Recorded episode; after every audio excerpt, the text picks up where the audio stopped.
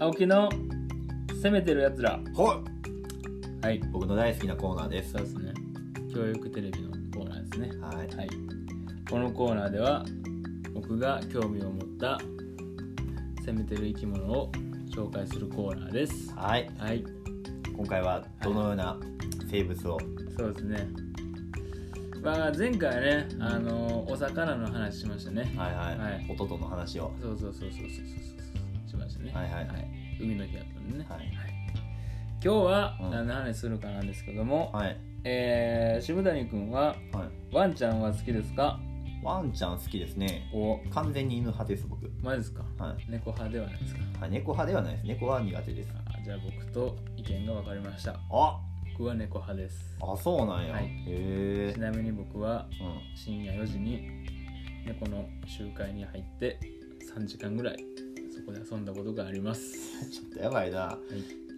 あれか隙間にこう餌をあげてっていうのをずっと続けたっていう話か、そうですねはいでなんかおもちゃを持っててねうん、なんかあの光る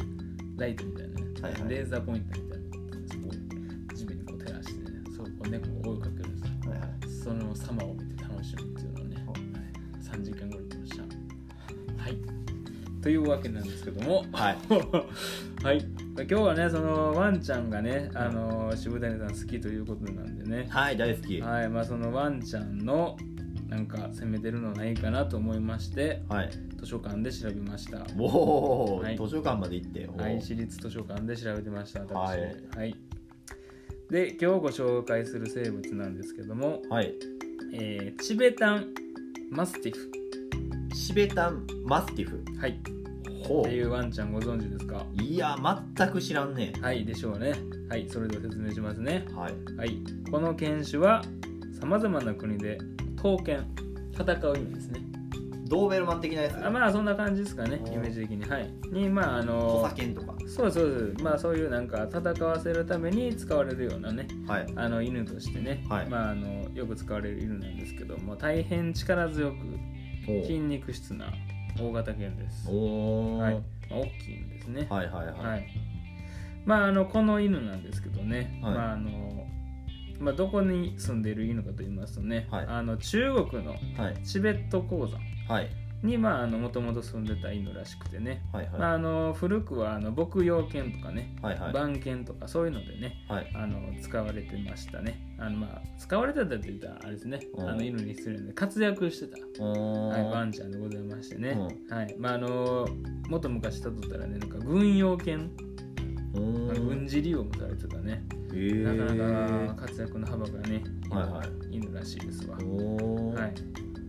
まああの性格なんですけどね、うんまあ、やっぱワンちゃんなんでね、うんあの飼い主の方にねうんあの忠誠心が強いです、ああまあワンちゃんははいねまあ、そういうとこがありますね恩を忘れへんっていうからねそうまあ、猫はね結構気まぐれなとこありますからねああ確かにそれが苦手な人がね僕めっちゃ嫌いやはい気まぐれ僕一番そういうの好きですからね気まぐれな女の子とかねまあいいですね、はいそれに踏みね振り回されてねなんかねちょっうん踏み潰されるって言わへんかったといやいやいだから女子ロッカーで踏み潰されるっていうのが一番気持ちいいみたいなや言ってたしねまあ言ってた時期もありました、うんはいそういう時期もありましたけども、ははいい まあねまあなぜ忠誠心が強いうんはいでまああの勇敢でね、はい物おじしない、おおまあ、あの立ち向かう精神があるわけですわあーかっちょいいねはそうですねでしかもあの警戒心がねはい強くてね、まあ、やっぱ番犬向きなんですね、うーんはいっていうわけなんですけどね、はまいあ、あのこの犬の、まあ、特徴ですね、は体い格大体どれぐらいなのかというところなんですけどね、はいはいまあ、あの平均的には大体ね体長はね6 1ンチから7 1ンチですあ思ってたよりうんうーんまあ物にもよるんですけどうね、んはいでまあ、体重はね大体6 4キロから8 2キロぐらいあそれも思ってたよりうん、で寿命はね大体10年から12年うーんまあまあまあまあでカラーリングはねブラックブラウングレーレッドがあるらしいですまあまあまあなんかそれもなんか普通には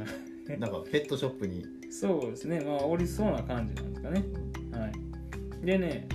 ここがねちょっとね特徴的っていうかね、今まで聞いた中やったら結構なんか普通に、まあ、普通のワンちゃんゴールデンレトリーバーとかそんな、はいなんかねその首周りの毛がうんなんかね獅子型虎型っていうのがねあるらしいですほうまあ、要はあのライオンみたいなうんあの毛皮毛毛皮じゃないうん毛の感じ、うんあのボワーってなっておーはいはいはいあの虎みたいなあのうんシュッとした感じのね、ああなるほどはねい、ああいうポン・デ・リングがあるかないかのあそうそうそうそうそういう感じのなんかまあちょっとちょっとなんか見た目いかついみたいなねうーんあの感じうんの、はいまあ、2種類があるらしいでうーす、んはい、でなんかねその見た目がねパッと見ライオンに似てるぐらいだからね、うん大きさもねものによってねライオンと同じぐらいになるやつもねうんいるみたいでねあの動物園でねあのライオンのねうんあの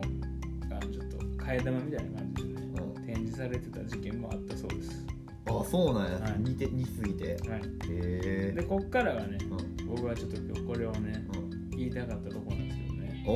おはい、このワンちゃんねはいおいくらすると思います僕ちょっとワンちゃんのまず相場があんま分かんないんであれなんですけど大きいの分からんけど小型の編とかで2 3 0万ちゃう今ペットショあッあー、まあ、このサイズになってくるとじゃあどうなんですかねプでまあでもライオンとかとこうね、うんこう比べるとかやったらだからまあ数百万ああ2000 2000万もいかへんな1000万1000万うんそうですね、えっと、最高でうん8億、うお おー 桁はい8億なんか一回オークションかなんかでねこのまあまああのサイズもその時あったと思うんですけどねああはいはいはい、はいお多分お大きいサイズだったと思うんですけど、まあ、そのさっき言ってた渋かいよそうですねレベルそうですね証券少額みたい検証額で言ったらやばないな8億ベリーみたいなとおこおーろ、はいまあこれがまあその毛皮の感じとかまあいろいろまあいろんな特徴が重なってその値段やった8億ぐらいでまあ落札されたみたいなおだったーらしいんですけどでもねその実際販売されてる価格も大体ね100万から2億円らしいですいや振り 幅すげだいえぶなそうです、お手頃なんか分からへんもんねそう100万円でねまあ、ものによるってことなんですかねうんピンキリはいそのピンキリの数字すごいなそうマグロと一緒ですねなるほどものによってちょっと値段が変わるみたいなそうでへえすねはい高はっいまああのこのワンちゃんまあやっぱ値段が高いということでねあの中国のうん富裕層の方の間ではね負の象徴として、ああはいはいまあ、はい金持ちのうはいーん、象徴みたいな感じで知れ渡ってるらしいですうんへえでまあさらにねこのワンちゃんの年に一度しか発情期が来ないってことですあそうなんはやい少な そうなんですあの性欲が薄いんですね、はい、あとまあ純血種うのん数が圧倒的に少ないこととかで、まあ、やっぱりその貴重価値を希少価値をうんまあ高める要因となりまして、うんまあ、やっぱりその中国のうん金持ちの方から、んまあ、競争率がねうん激しくて、まあ、うん値段がそれでこう数十倍につり上がったりとかしてねうん額が異常なことになってるとへいう感じでございえます、はい高っやばいですねうん値段が攻めてますこのワンちゃんあどうですか買ってみたいですか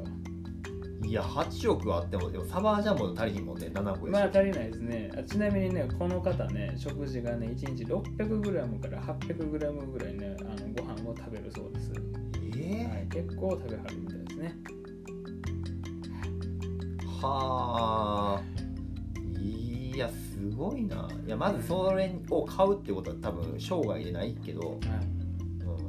うん、もし買ってたらじゃあどうしますいやもう俺完全に金が歩いてるとか思ってまうなああだったらあれですかフェラーリ銭のフェラーリがよく歩いてるみたいなそう AGV が動いてるのと一緒えやーじゃ懐かしいあいやもうティーレンティー知ってレンるやつしかわからんねティーリリリ AGM 知ってるやつしか分からへんこれそうもそうそううやばいな、こういうねうんクソ高いワンちゃんもおるわけですわえまあ俺は猫派やからなあんま関係ないけどなー関係ないっていうかね全然関係ないもんこんなん腰と思わへん犬うん犬見てたら欲しくないの全然落ちないあそうなのうんめっちゃ舐めてくれんだよほんおま懐く結構懐く懐くなんか懐かれたらでもキュンとするかもしれんなそやごっろついのでもううんん猫はぷいってしようねいやでもそれがいいとこあるけどななんかうんなんか普段ポイッとするけどなんかたまに来る感じがあるあるんようそれがたまらへんっていうかねなちょっと半笑いいやそれもう完全に女の子のだか話らよもうちゃうねんだからまあ似てるとこあるよねやっぱりな女の子と猫ってなやっぱそういうとこツンツンしてるとこそうだなたまにこう来て甘えるとことかなうんこれはあれやな揚げ丸水産って話しようコーナー持ち越しな持ち越しのこういうこういうの詳しい話はそこでしよう ああわかりましたはいということではい青木でした 揚げ丸揚げ丸水産じゃない攻めてるやつらでした